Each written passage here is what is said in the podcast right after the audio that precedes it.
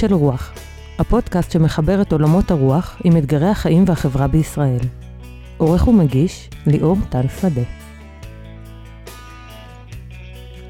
בכל ימות השנה, יכול שהסיפור על אתונו של בלעם שפתחה את פיה ודיברה, הוא לי בגדר אגדה. אך לא בשבת פרשת בלק, כשהוא מדבר אליי מתוך ספר התורה הפתוח. ובכן מה? זאת לא אדע להגיד היום. אילו ניסיתי לעשות זאת היום, לאחר העיון, הייתי גם אני רק מגיע לאותה חוכמה תפלה, שאין הוא אלא אגדה. אולם ביום ההוא, ובאותה שעה, אין הוא מכל מקום אגדה, אלא אם מסוגל אני לקיים את צו השעה, היינו לכרות אוזן, הוא מה שנאמר לי. זה היה קטע ממכתב שכתב פרנץ רוזנצוויג בנוגע לאתונו של בלעם, אותה אתון שפצתה את פיה ודיברה, אנחנו נחזור למכתב הזה שוב בסוף הפרק. שלום לכם ולכן, קולות של רוח, אנחנו בפרק ה-19, ונמצא איתי כאן אה, ידידי אה, דוקטור הרב ליאון וינר דאו, אהלן ליאון. כיף להיות פה, ליאון, תודה. אה, כיף גם לנו. אז רגע, אולי רק נגיד אה, מילה על ליאון. ליאון הוא אה, גם מנחה בקולות, והוא גם חוקר וכותב מלומד. ויצא לו בעברית ספר שנקרא "ובלכתך בדרך", שמבוסס על הדוקטורט שלו, ספר על התיאוריה של ההלכה לפי משנתו של פרנץ רוזנצוויג, שיעמוד במרכז הפרק שלנו היום. הספר הזה יצא בהוצאת בר אילן, ויצא לו גם מסה באנגלית שנקראת The Going, ששואבת השראה ממשנת רוזנצוויג, ובה הוא, אני חושב בעצם אתה מציג שם את עמדתך שלך, נכון? כן, בהשראת... כן, כן. גישה להלכה, כפי שאני מבין אותה.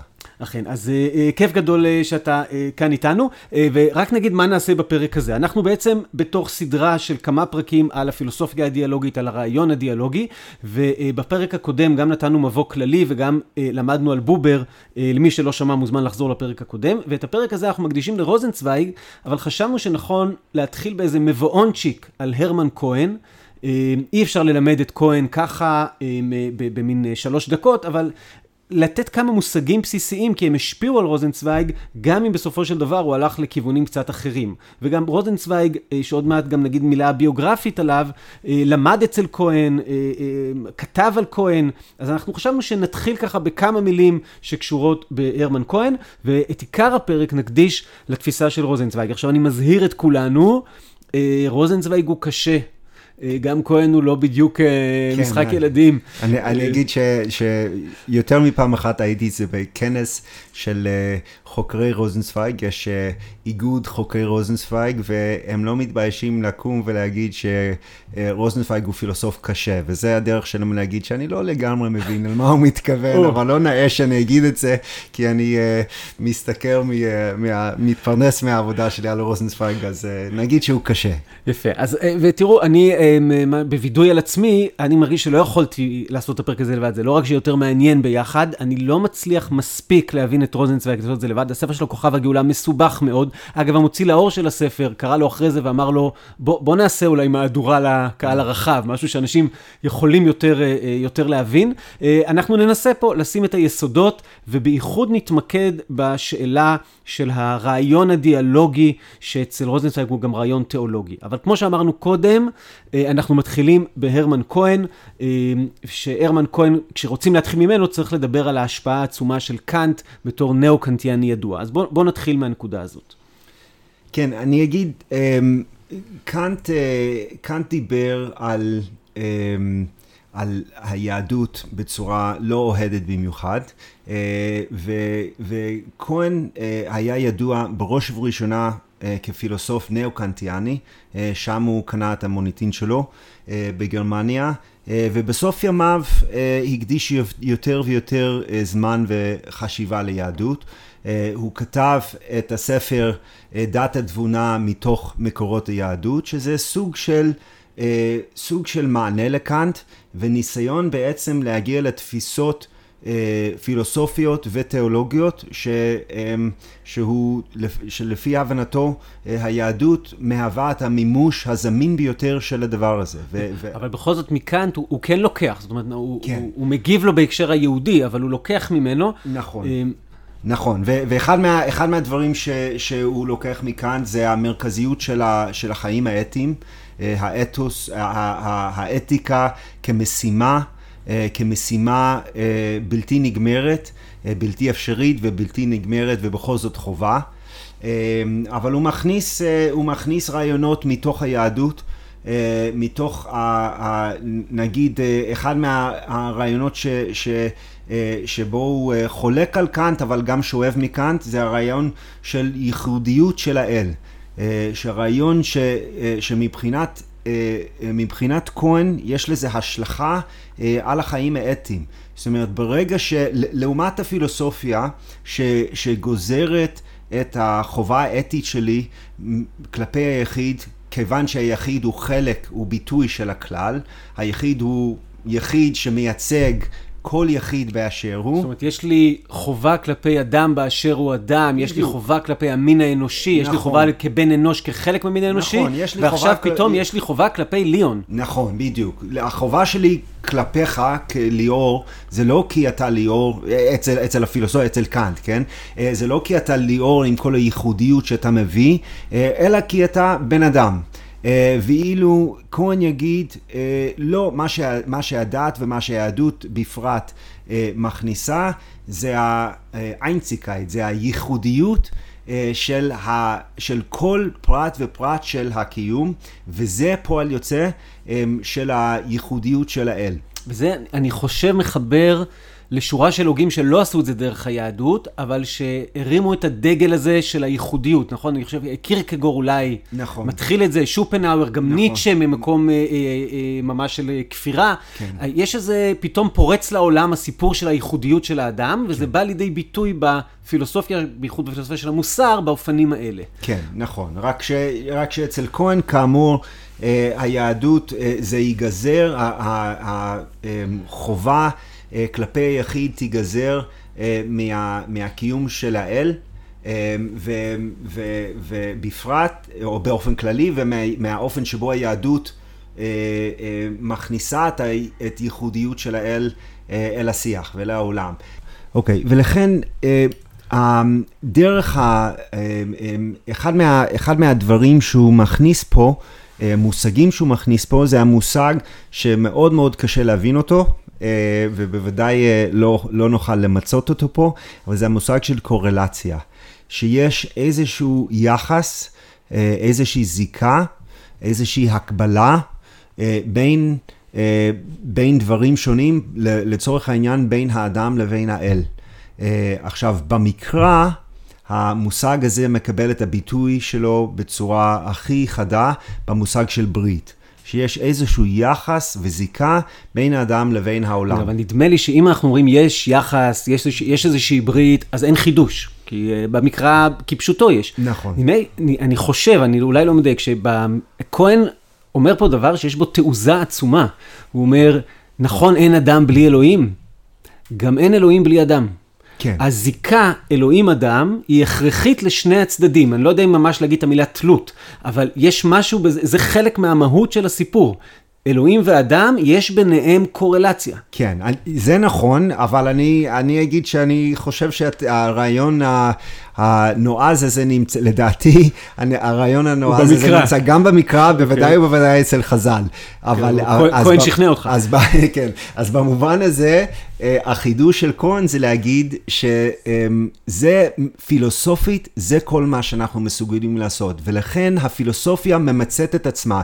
היא מגיעה עד לקצה ומסוגלת עד כאן לדבר על אלוהים, לדבר עד כאן על החובה המוסרית שלי, ואז הפילוסופיה בעצמה זקוקה לכלים שאין בארגז הכלים שלה.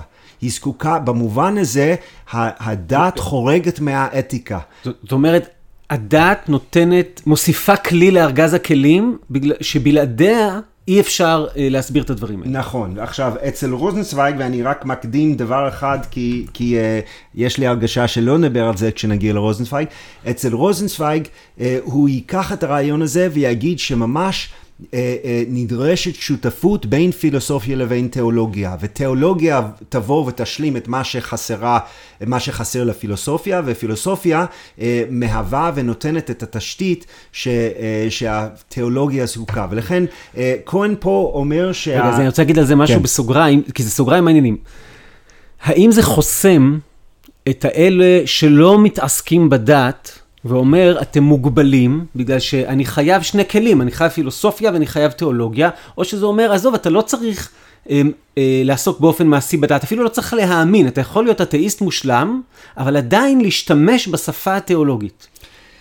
אמ, זאת שאלה מצוינת. אני רק אגיד שאני אענה על זה אמ, על ידי אה, דוגמה של אחד מהדברים שכהן נותן שה, שהדת מוסיפה לפילוסופיה. אמ, כהן, כהן אומר פה שהאתיקה חורגת, אה, שהדת חורגת מהאתיקה, במובן זה שלעומת האתיקה שרואה את היחיד כעוד אחד, לא משהו ייחודי. כביטוי של חוק כללי בעצם, נכון, כמו כפי שאמרנו כן. קודם. אז לעומת זאת, הדת רואה את היחיד כרע.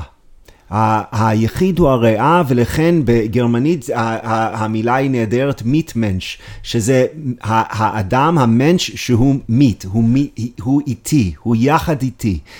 ולכן הדת מספקת לא רק שפה, אלא גם כן מערכת מושגית שתאפשר איזשהו יחס והבנה וזיקה שהפילוסופיה בעצמה ולבדה לא תאפשר, היא לא או, תוביל אליה. או שלפחות הפילוסופיה לא עשתה את זה בעבר. נכון. וזה נקודת פתיחה. כי אנחנו יודעים מה קרה במאה השנים שאחרי זה, נקודת פתיחה להתחיל להכניס לתוך עולם הפילוסופיה את, נקרא לזה עולם הידיד, את עולם הרע, את, נכון. עולם, את עולם האישיות הפרטית אה, וכן הלאה. אוקיי, בואו נעשה עוד צעד אחד קדימה.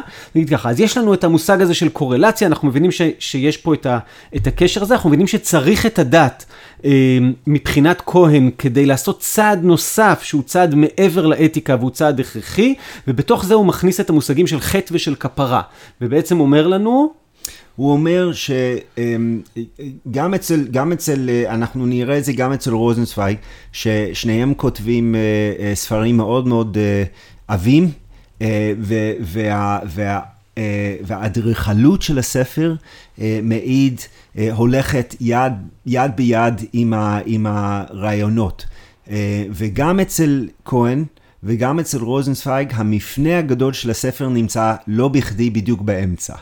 אה, אצל כהן, אה, החטא והכפרה אה, יהיו הפרקים המרכזיים, המפנה של הספר שלו, כאשר החטא, האדם מכיר בחטא שלו, בזה שהוא בן אדם חוטא, ו, ובמובן הזה, ו, ו, והוא זקוק לכפרה ומקבל כפרה מהאל. זאת אומרת שהוא זקוק גם למהלך שמביא את הכפרה, הוא זקוק לחשבון נפש, הוא כן, זקוק כן, בדיוק, לשינוי... בדיוק, בדיוק, בדיוק, כן? הוא זקוק לתשובה. אה, תשובה לא במובן הנמוך של אה, אה, להתחרד, אלא לתקן את מעשיו, לתקן את דרכיו. עכשיו, זה מתאפשר רק אם אני מבין שאני חלק ממארג. אם אני חלק מעולם, ש... ו... ושהחטא שלי והמעשים הלא מתוקנים שלי גובים מחיר אה, ומשפיעים לרעה על הסביבה אה, וגוזרים אה, איזושהי, איזשהו חשבון נפש מצידי, ו, ושאלוהים הוא, הוא העירבון של היכולת שלי למנף את עצמי ואת התהליך הזה להגיע למקום אחר, גבוה יותר. עכשיו, תמיד תמיד בצד השני של המהלך הזה יהיה בן אדם. ש, שאליו אני מחויב, לטובתו אה, אני חותר. אה, ולכן אני לא, המושג של, של, של חטא והכרת החטא וכפרה, תמיד תמיד יהיה להם, אה, יהיה להם מטען מוסרי. זה, זה נורא מעניין, ואולי אחרי ההערה הזאת ניכנס לרוזנצוויג, זה נורא מעניין בהקשר אקטואלי נוכחי. יש רבים מאוד אה, בקרב ציבורים רחבים, נגיד את זה ככה, שתופסים את הדת כמה שמונע אתיקה. באיזה מובן? האדם הדתי רואה את עצמו מחויב לציווי אלוהי, או הוא חושב שהציווי הוא אלוהי. הציווי הזה נכתב לפני הרבה מאוד שנים, בעולם שאתיקה שונה לחלוטין, והוא אומר, רגע, רגע, הדת מכתיבה לי שנאת הזר, הדת מכתיבה לי יחס מסוים להומוסקסואלים, הדת מכתיבה לי אה, אה, יחס מסוים לנשים, לי, לי הגבר, יחס מסוים לנשים. היא מייצרת גזענות, היא מייצרת היררכיה וכן הלאה, לכן הדת מיד נתפסת כחוסמת אתיקה, כמשהו בעייתי. אה, סיפרתי לך אה, קודם על מקרה שאני עכשיו אה, מתעסק בו, שקצת הרתיח את דמי, של מישהי בשם חווה מנסבך, שכותבת מאמר בערוץ 7. במאמר הזה יוצאת בצורה מאוד חריפה כנגד תופעת ההומוסקסואליות, אבל לא רק שהיא יוצאת באופן חריף, אלא היא משווה את זה לתופעת השפיכות דמים.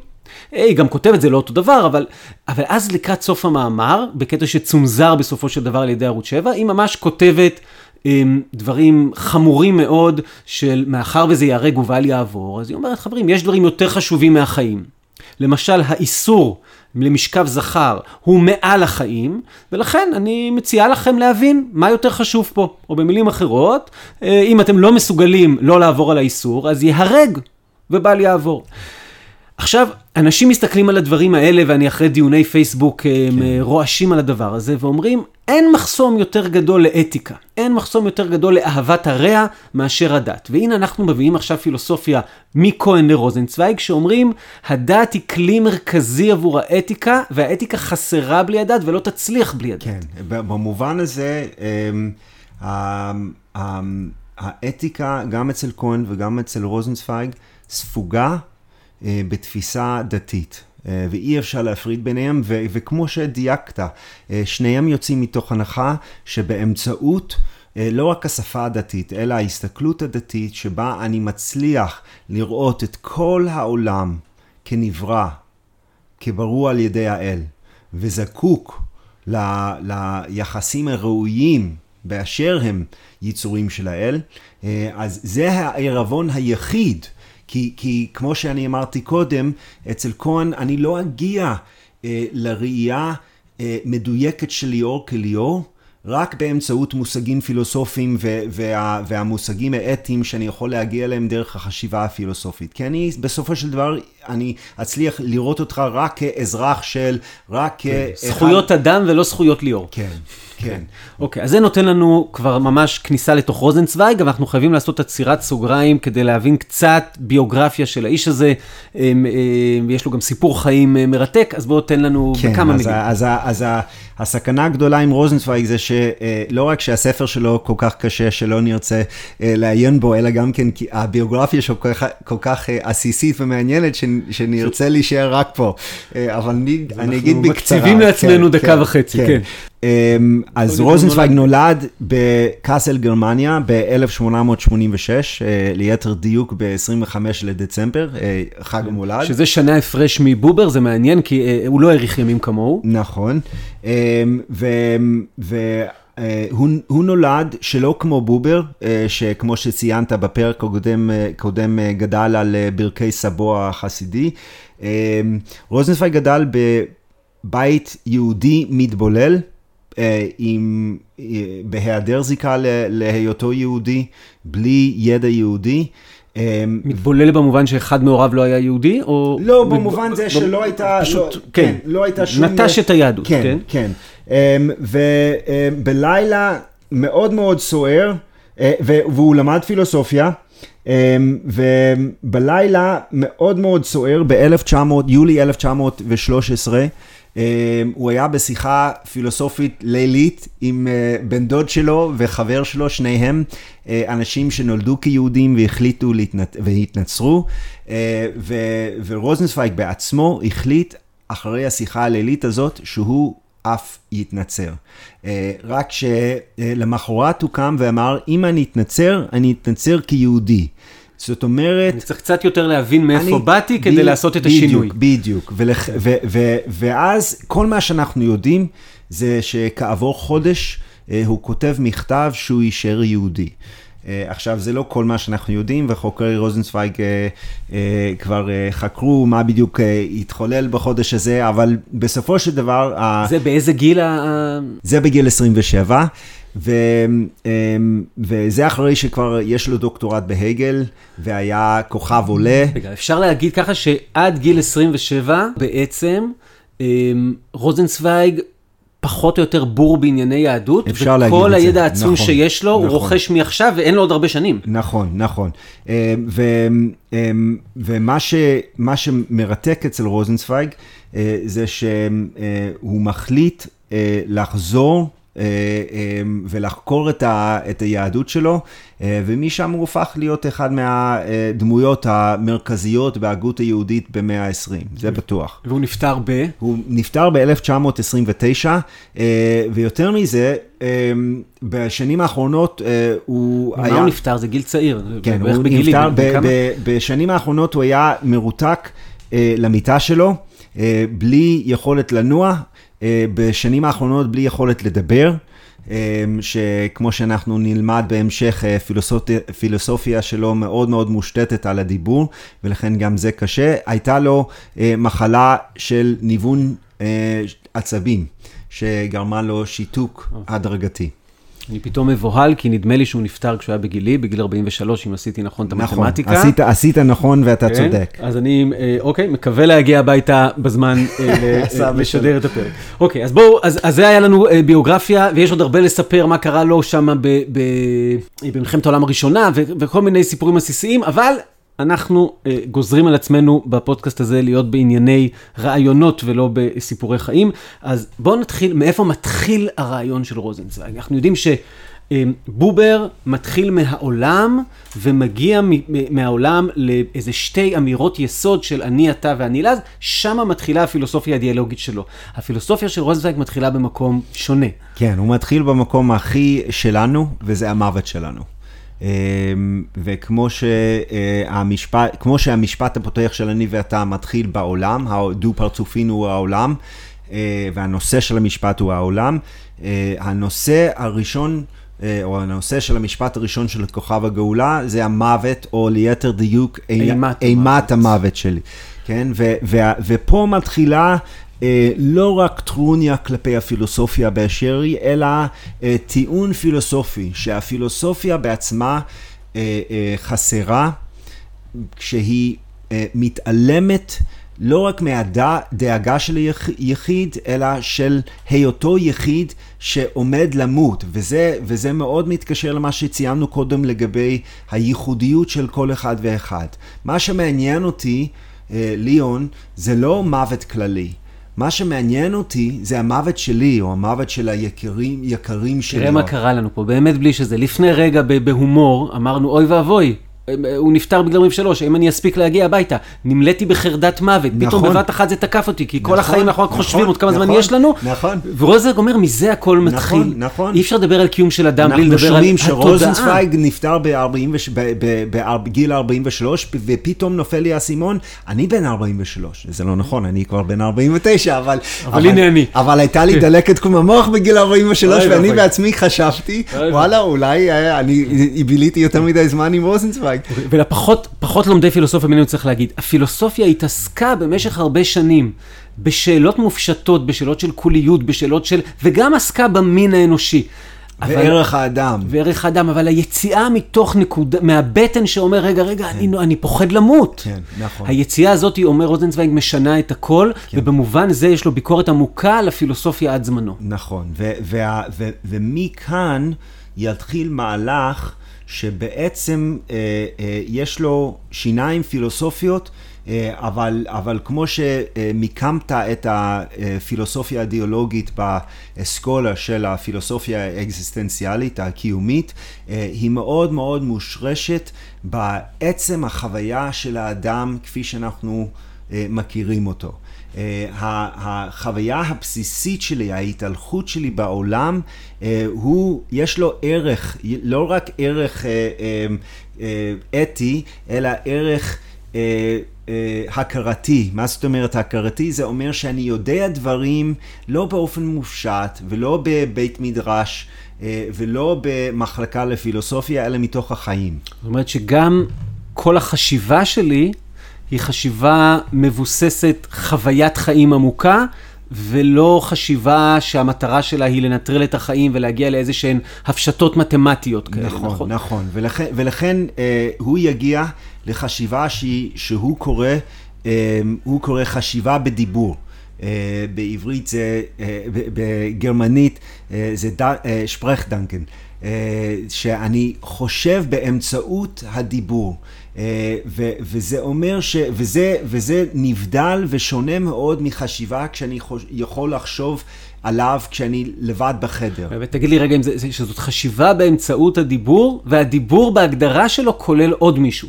האם זה נכון, נכון להגיד את זה? נכון, נכון. אוקיי, זאת אומרת, עוד פעם אנחנו חוזרים לזה, הכל מתחיל בשניים ולא באחד. נכון, נכון. ו- וזה, וזה, הם, הם, פה שוב, כפי שאני אמרתי, הוא טוען טענה פילוסופית שבעצם אומרת שהחשיבה או המסקנות שאני אגיע אליהן באמצעות חשיבה אה, אה, אה, מבודדת ובודדת, הן מסקנות שגויות. ואני אגיע למסקנות מדויקות יותר, כמו שאתה, כשאני, כשאני נמצא... אני בכלל יכול לחשוב לבד, או שזאת אשליה? לא, זה, זה החשיבה, זאת אומרת, מה זה אני לא יכול... גם, גם כשאני לבד, אני, אני כביכול... אה, עם מישהו אחר, כי, כי אין, אה, כי אני שומע את הטענות של מישהו ואני חושב בקול רם, וכאילו... יש אני... לנתן יונתן שיר שמתחיל במילים, היכנס עם עצמך לדו-שיח מנומס. יפה. אז כשאתה נכנס עם עצמך לדו-שיח, נכון. כמה קולות, נכון, נכון, לפחות שני קולות מדברים נכון, בתוכך. נכון. אוקיי, הוא, ובעצם כל הזמן אמרנו שזה מתחיל בשניים, אבל נדמה לי שיהיה מדויק יותר להגיד אצל רוזנצוויג, הכל מתחיל בשלוש. כן. בגלל אותו משולש שאחרי זה גם בונה את הכוכב של הגאולה. אז בואו נכון. נתחיל לנסות להסביר את הסיבוך המעניין הזה. כן. יש לנו עולם, יש לנו אדם ויש לנו אלוהים, שזה, תדמיינו את זה בתור משולש, ואחרי זה ייבנה לו שם מגן דוד, או אם תרצו כוכב, דרך מושגים של בריאה, התגלות וגאולה. אה, לא, לא לחשוש, אנחנו עכשיו נסביר את זה, בבקשה. כן, אז, אז אני אגיד שאולי המקום שצריך להתחיל בו, ש, שציינו קודם, זה הניסיון, או החוויה שלנו, או הקדימות של החוויה שלנו בעולם. ורוזנצוויג אומר שמתוך החוויה שלנו בעולם, אנחנו מכירים בישות, בישותם של שלושה יסודות, אה, אלמנטים, כן? אה, יש, אנחנו פוגשים את העולם, אנחנו פוגשים את האדם, וחלק מאיתנו פוגשים גם את אלוהים. אה, הם, שת, הם שלוש ישויות. אגב, כשאתה אומר בחיוך חלק מאיתנו, גם הוא יגיד חלק מאיתנו, או שהוא יגיד כולנו פוגשים את אלוהים במודע או שלא במודע? הוא יגיד את השני. הוא יגיד כולנו, כולנו כן. זאת אומרת, אלוה, חשדתי בו. אלוהים, אלוהים הוא נמצא שם. אה, אה, וכשרב ואתאיסט מדברים, קורים כן, דברים, כן. הוא מצוי. אז, אז יש, אבל בעצם רוזנפייג אומר, אנחנו אף פעם לא פוגשים, כש, כשבחוגים לפילוסופיה מדברים על אלוהים, או בשיח בין אנשים, מדברים על, המוס, על, על אלוהים כמושג, אז זה לא אלוהים הממשי. כשאנחנו מדברים על אדם כמושג, זה לא אדם ממשי. כשאנחנו מדברים על העולם, אנחנו הפשטנו את זה למשהו. כל הזמן, במציאות עצמה, בחוויה שלנו, כל הזמן הדברים האלו הם בזיקה. זיקה מתמדת, בלתי נפרדת. כל הזמן... זאת אומרת, אין, אין אלוהים בלי עולם ובלי נכון, אדם. אין נכון, אדם בלי... זו הפשטה. יש פה... נכון. המש, אין... המשולש חייב להיות משולש. נכון, ו- ולכן אגב, אה, מי שמכיר את, אה, את הרמב"ם, אה, מכיר את שלילת התארים, שהוא חושב שאי אפשר להגיד שום דבר חיובי על אלוהים. אנחנו ורוז... כמובן מפנים פה לפרק על הרמב"ם, ש... מצוין, יפה, כן. מצוין. אז, אז, אז, ורוזנצוויג אומר משהו מעניין, הוא אומר, פילוסופית זה לא יותר מורכב להגיד משהו על אלוהים מאשר להגיד משהו על אדם או לעולם. בשלושת המקרים האלו אנחנו לא יכולים להגיד שום דבר כי הם בעצם רק הפשטות. אין כזה דבר עולם שהוא לא נמצא כל הזמן בזיקה כן, אל. אבל אני יכול להגיד משהו על העולם בזיקה? אני יכול להגיד משהו כן, על האדם בזיקה? כן, כן. אז זה אומר שאני. גם יכול להגיד משהו על אלוהים בזיקה. אה, כן, אבל בעצם מה שאנחנו מדברים עליו, וזה, וזה מוביל לחלק השני של המשולש פה, אה, זה התרחשות. יש התרחשות בין העולם לבין האל, וההתרחשות הזאת נקראת בריאה. שאלוהים ברא וכמו שאומרים בסידור המחדש בטובו בכל יום תמיד מעשה וראשית, כל הזמן העולם מתהווה ונברא באופן מתמיד. יש התרחשות שנקראת בריאה. וזה חד צדדי? הבריאה היא אלוהים לא, בורא? לא, או גם האדם בורא וגם... לא, גם העולם הוא נברא כל הזמן. כן? אבל גם האדם בורא? האדם הוא לא בורא. באשר אדם הוא, הוא נברא, אז הוא חלק מהעולם. אבל מה שאדם עושה כל הזמן, וזה פעולה אחרת, התרחשות אחרת, זה, זה הצלע, היחס בין האדם לבין האל. האל כל הזמן ביחסים של התגלות אל האדם. ו- ואם אנחנו מסתכלים על אה, שלושת, או שני האלמנטים הנוספים, האדם והעולם, אז האדם כל הזמן נמצא בזיקה אל העולם, וכל הזמן, וזה, וזאת ההתרחשות שמתרחשת ביניהם, ביניהם זאת גאולה. האדם כל הזמן גואל את העולם. רק שזה טרם, טרם הושלם. אוקיי, עכשיו אני רוצה להבין, זה היה מסובך. כן. אה, אני אנסה דר, להבין את זה דרך איפה האדם אקטיבי ואיפה הוא פסיבי. בסיפור הבריאה, יש לאדם איזושהי אקטיביות, או שהוא פשוט נברא? הוא נברא כחלק מהעולם. שם האדם, אה, בסיפור של הבריאה, האדם הוא לא נמצא שם אלא כחלק מהעולם. ו- ואין לו אקטיביות בדבר, זה האקטיביות היא אלוהית. נכון. ובסיפור של ה... אבל, אבל שנייה, נגיד משהו, כי נגיע לזה אולי כשנדבר על אהבה. אמ, גם להיות נברא, זה לא לגמרי סביל. זאת אומרת, אה, איך אני אגיד את זה? זה, זה, אמ, זה, זה אמ, להיות במצב ובהתייצבות של היבראות. זאת אומרת, גם, גם בתור, אמ, איך אני אגיד את זה? אני צריך להתייצב כנברא? אני, יש לי, יש לי... אני לא אגיד שאתה, אה, שאתה, שזה דורש ממך תודעה או פעילות אה, אה, אקטיבית, אבל אני אגיד שאתה שותף להתרחשות. נגיד, אולי אני אנסח את זה ככה, אתה שותף להתרחשות. בלעדיך אין זה שם כמו התרחשות. שתגיד שאני שותף לתהליך הלידה שבה נולדתי. נכון, אבל- נכון. כאילו, אני כאילו, אני שותף, אבל, אבל אתה- בוא נגיד, לא, לא, אין לי שם נכון. יותר מדי... כן ולא, זאת אומרת, יש לך, יש לך, אין לך תודעה ורצון שם שמקבלים שם ביטוי בצורה מפורשת בתור כן, אה, אבל בוגר. בלעדיי זה לא קורה. בלעדיך זה לא קורה, ואתה גם כן זה תלוי בך במערכות, במערכות הביולוגיות שלך, הפיזיולוגיות שלך, שאם הן לא פועלות בתור אה, ליאור הנולד, נכון, אז נכון. אין שם לידה. אוקיי, אז זה, זה בריאה, התגלות. האם ההתגלות היא רק התגלות של האל כלפי האדם, או שיש רגעי התגלות בין אדם לעולם, בין אדם ל- לאדם אחר, בין... האם ההתגלות היא מושג אצל רוזנצוויג, כפי שאנחנו מכירים אותו בקלאסיקה? אז- אז- חד-כיווני? כן, אצל רוזנצוויג, בכוכב הגאולה, כפי שציינתי אצל כהן, אמ, שהאדריכלות של הספר אה, מביע, מביעה את ה... אה, או תואמת את הרעיונות בעצמם, אז במרכז, במרכז כוכב הגאולה, זאת אומרת, ב- ה- כוכב הגאולה יש לו שלושה חלקים, ובכל חלק שלושה ספרים. אז בחלק השני, בספר השני, זאת אומרת, ממש ממש לב ליבו של הכוכב, רוזנצוויג מדבר שם על התגלות. וש... עכשיו, לשאלתך, שם הוא מדבר על התגלות האל כלפי האדם. אלא מה? זה לא כל הסיפור. כי אצל רוזנצוויג, ופה זה ממש מקדם אותנו לרעיון של דיאלוג, אה, אצל רוזנצוויג, החוויה הזאת של האל שמתגלה לי, והאל יתגלה לי באמצעות אהבתו אליי, אה, משם אני חייב, חייב לפנות החוצה אל העולם. זאת אומרת, ההתגלות של האל כלפיי, מיני ובי, תוביל לפנייה שלי החוצה. למה? למה? כי, אה, אה, איך אני אגיד, אה, יש אנשים ש, ש, שחוסמים את זה, והאנשים האלו הם אה, מה שרוזנצוויג קורא מיסטיקנים, במובן הלא טוב של המילה. יש, זאת- יש זאת- מובן טוב למילה? לא, אצל רוזנצוויג בוודאי שלא. אבל, אבל הכוונה היא שהם מפנים גב אל העולם. והסיבה לכך היא שאחד מהדברים שמתגלה אצלך כשאתה מקבל את אהבת האל אליך, זה שאתה זקוק לאהבה. הדבר הראשון שקורה לך, אה, אה, כפי שרוזנצוויג מתאר שם בספר, זה שאתה מתקומם ואומר, אני לא זקוק לשום דבר, אתה, אתה אסרטיבי ואומר, אני בן אדם עצמאי ואני לא זקוק לשום דבר. וזה מתקשר, אגב, יש סוג של הד אה, לגבי כהן, לגבי המושג של חטא, כן?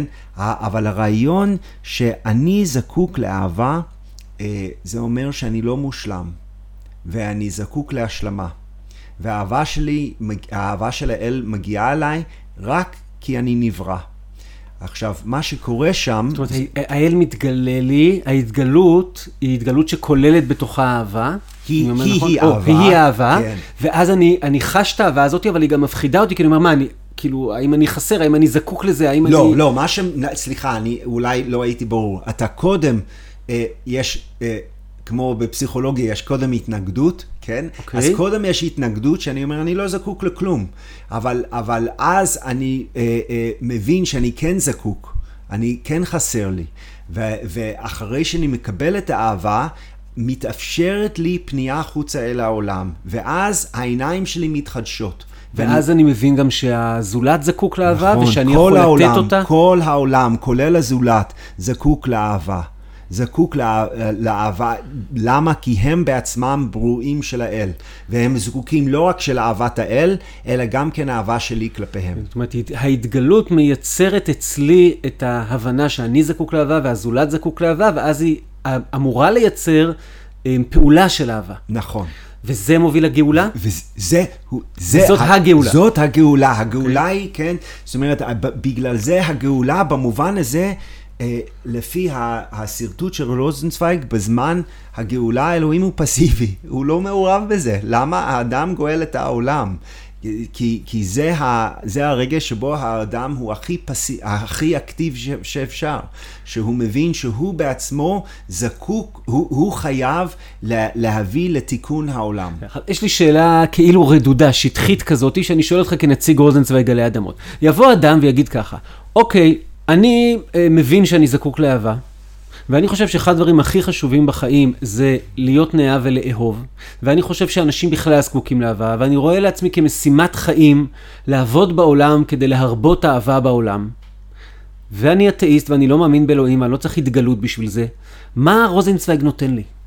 יכול להיות שכל מה, מה שרוזנצוויג נותן לאותו בן אדם, הם, זה המשגה של מה שהוא כבר מבין על בשרו. Mm-hmm. זאת אומרת, אני חושב שהוא... אתה מציע לי גם שפת שפה תיאולוגית, פילוסופית. ל... כן, יש, תשמע, יש אנשים בעולם ש, שהם מתוקנים, שהם, לא, לא, באמת, יש כמה, לא הרבה, אבל יש, שכשהם מגיעים לטיפול, אה, כיחיד או טיפול זוגי, אה, כל מה שזה נותן להם זה שיקוף של הדברים שלהם שהם כבר מתוקנים. זאת אומרת, זה המשגה של וואלה, אה, וואלה, זה מה שאני עושה.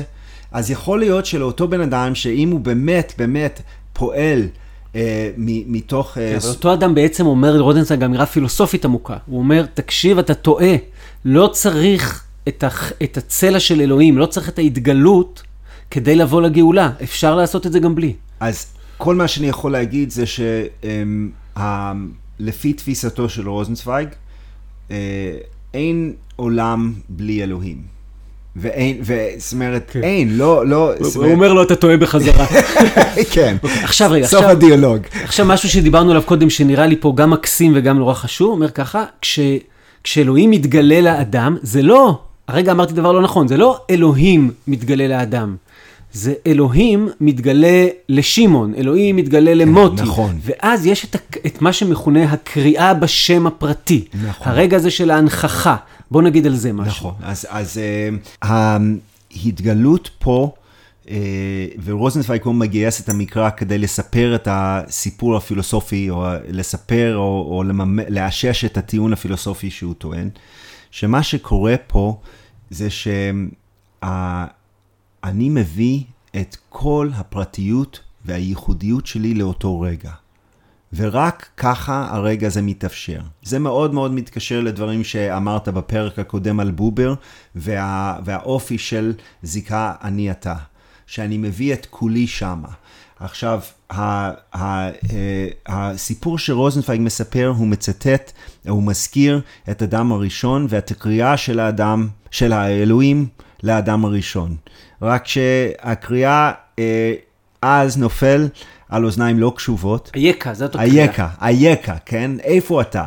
כן? זאת פנייה של האל אל האדם כאתה, כן?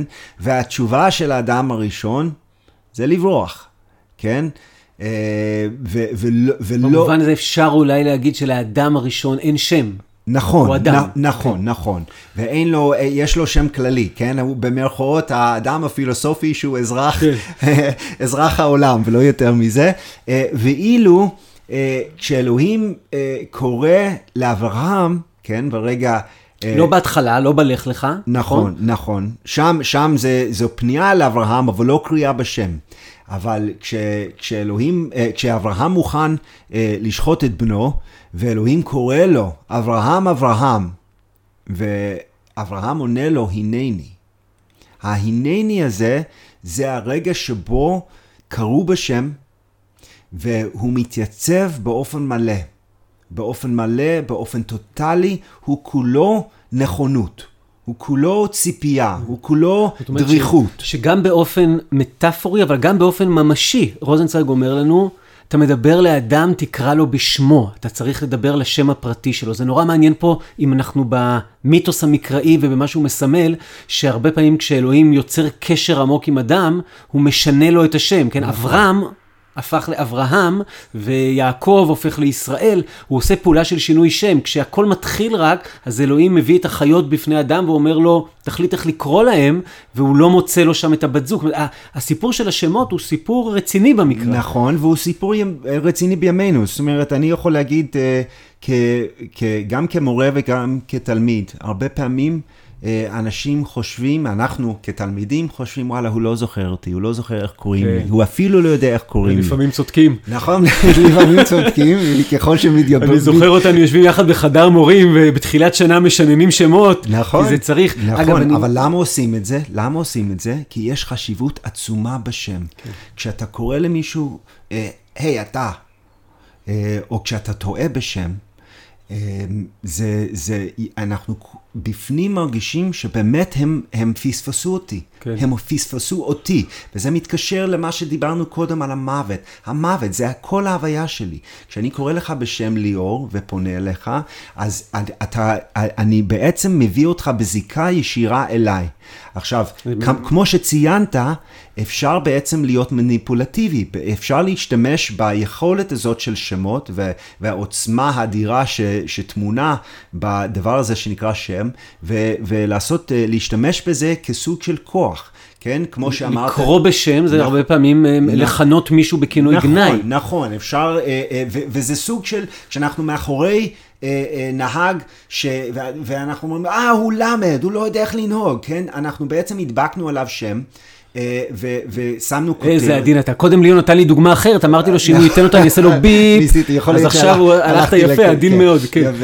אה, אבל זה סוג של הפעלת כוח. אגב, הרבה פעמים אפשר להיות סופר סופר אה, מניפולטיבי, ו- ובשיחה לכאורה מאוד מאוד חמה לקרוא לבן אדם בשם כל הזמן, ליאור, ו- כן. ואנחנו זאת מכירים... מניפולציה הפוכה. נכון, נכון, שכאילו חיבה ו, ו, ו, ו, וזה, וזה זיקה מדומה, כי אני לא באמת קשוב לך. אבל רוזנצוויג מבין שמה ש, מה שעומד על הפרק, עומד על המאזניים בשאלה של השם, זה המילה שמאפשרת לי לקרוא לזולת באופן מלא. זה משהו, משהו מעניין. אני, אה, כשמתחילים קבוצה חדשה, או איזשהו... אז בדרך כלל רובנו, אה, אנחנו עושים איזה סבב שמות, וכותבים לעצמנו על הדף את השם. נכון. וקרה לי כמה פעמים שאחד השמות היה מאיה. ואז אני באופן טבעי, כדי לדעת איך לכתוב על הדף, אומר לה, זה מאיה עם א' או מאיה בלי א'. ואחרי כמה קבוצות, פתאום הסתבר לי שלשאלה הזאת, מבחינת מאיה, יש חשיבות עצומה. נכון. אני רואה אותך כותב, ואכפת לך אם זה א' או בלי נכון. א', אבל אני נכון. באמת עשיתי את זה במקום תמים. נכון. אבל פתאום גם הסתבר לי... נועם עם ו' ונועם עם... נכון, בדיוק. נכון. כי למה? כי זה השם שלי, נכון, איך יכול להיות שהשם נכון, שלי נכון. ייכתב לא נכון? נכון, עכשיו זה, זה, אמ, זה מוביל, לה, הרי אנחנו בהקשר של הפילוסופיה האידיאולוגית, וזה, אה, זה הייתי אומר, לב ליבה של הרעיון האידיאולוגי, ש, שאני בזיקה ישירה עם הבן אדם הזה. ואולי אפילו זה מכין אותנו לפרק הבא על לוינס, שבו השם יהפוך לפנים. כשאתה אומר, גם רוזנצוויג בעצם הזכיר את הדבר הזה. אבל כשלוינס מדבר על לראות פנים, רוזנצוויג מדבר על לתת את השם הפרטי, גם באופן מטאפורי וגם ממש אה, במילים. כן. אה, קצת הזמן שלנו אוזל, אבל, אה, שמעתי סיפור חביב על אה, אה, רוזנצוויג, שאולי אה, נספר אותו ו- ותגיד עליו משהו ואיתו נסיים, וזה שפעם מישהו שאל את רוזנצוויג במין... אה, אה, תנועה של זלזול כלפי החזרה של רוזנצוויג לתוך היהדות, הוא אומר לו, תגיד לי, אתה באמת מאמין שהאתון דיברה? יש את הסיפור על האתון כן, אתה באמת כן, מאמין כן. שהאתון דיברה? והתשובה של רוזנצוויג היה, כשאני יושב בבית הכנסת בשבת ומקריאים את זה בפרשת השבוע מספר התורה, אני מאמין. אז אה, קודם כל, אה, זה לא רק סיפור, זה בעצם מכתב שרוזנצוויג כותב, אה, אה, אוקיי. שאני לא יודע אם יש אפשרות להעלות דברים לאתר, אבל אם כן, אז אני אשים את זה. אבל הוא אומר שבאותה שבת, הוא אומר, כל ימות השנה, הסיפור על אתונו של, אתונו של בלעם שפצתה את פיה ודיברה, זה רק בגדר אגדה. אבל זה לא מה שהוא בשבת בלק. כשהיא, שהיא נקראת מתוך ספר התורה הפתוח. אז היא בוודאי ובוודאי לא רק אגדה, אלא הוא מה שנאמר לי, אם אני מסוגל לכרות אוזן. זאת אומרת שיש משהו, ופה אנחנו רואים את הדגש שהוא שם על רגע ההווה ומה שמתרחש בינינו, אם אני מגיע באופן מלא ובפתיחות מוחלטת למה שעומד לקרות בינינו ולהתרחש בינינו. אם אני מגיע באותה שבת פרשת בלק, אה, לבית הכנסת ושומע את הסיפור הזה, אז הוא לא רק סיפור, הוא, יש שם התרחשות, ואני צריך להיות קשוב לה, ויכול להיות שאני אצא מבית הכנסת אה, בסוג של שליחות, בסוג של תגובה לאותו רגע שהיה. אה, כי, כי אני אראה שהעולם עדיין לא מתוקן ויש מה לעשות. צריך להמשיך לי. שנאמר אמן. רב ליאון, תודה רבה. בשמחה כיף רבה. גדול, תודה אני מקווה אותנו. שפתחנו איזשהו פתח לסיבוך הזה של רוזנצוויג, אה, ולי לפחות היה אה, מאוד מעניין. גם תודה. לי, תודה לך. ותודה גם לכם ולכן שהאזנתם, כיף שאתם איתנו. אה, הפרק הבא אנחנו נעסוק אה, בפילוסוף עמנואל לוינס, ותתארח אצלנו אליזבת גולדווין, שכתבה ספר על לוינס, כתבה דוקטורט על לוינס, תרגמה ספר של לוינס, אה, תרגמה את אחת הקריאות התלמודיות של לוינס, ואני מאמין שתהיה לנו שיחה מיוחדת ומעניינת איתה בנוגע לפילוסוף החשוב והמיוחד הזה. אז תודה שהאזנתם, קולות של רוח, זה היה הפרק ה-19, אני ליאור טל שדה, אה, ונתראה כמובן בפרק הבא.